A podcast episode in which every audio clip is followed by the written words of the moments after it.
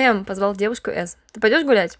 Когда? Сейчас. Сейчас? Изумила собеседница и достала свой блокнотик. Нет, извини, сейчас у меня планы. Какие же? Усмехнулся парень, подойдя ближе.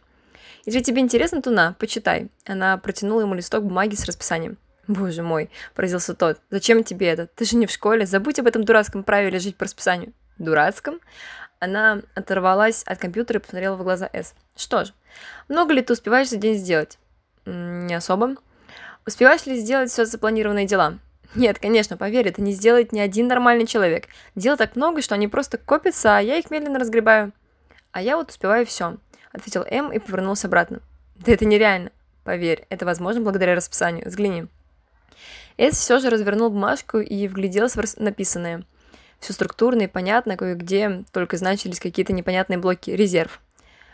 Даже если бы у меня была такая штука, то я все равно ей не следовала бы. Я люблю свободу. Я свободна, заметил М. Это же мое расписание. Никто не заставляет меня его писать, не стоит рядом и не проверяет каждое мною записанное слово. Я выбираю более рациональный и эффективный путь. Ставлю в день ровно столько, сколько точно успею. Каждый день я понимаю, что я выполню все намеченное и буду горда с собой в конце, понимая, что эти сутки были прожиты не зря. В любом случае, все может пойти не по плану. Кто-то явно придет, что-то попросит сделать, это неминуемо.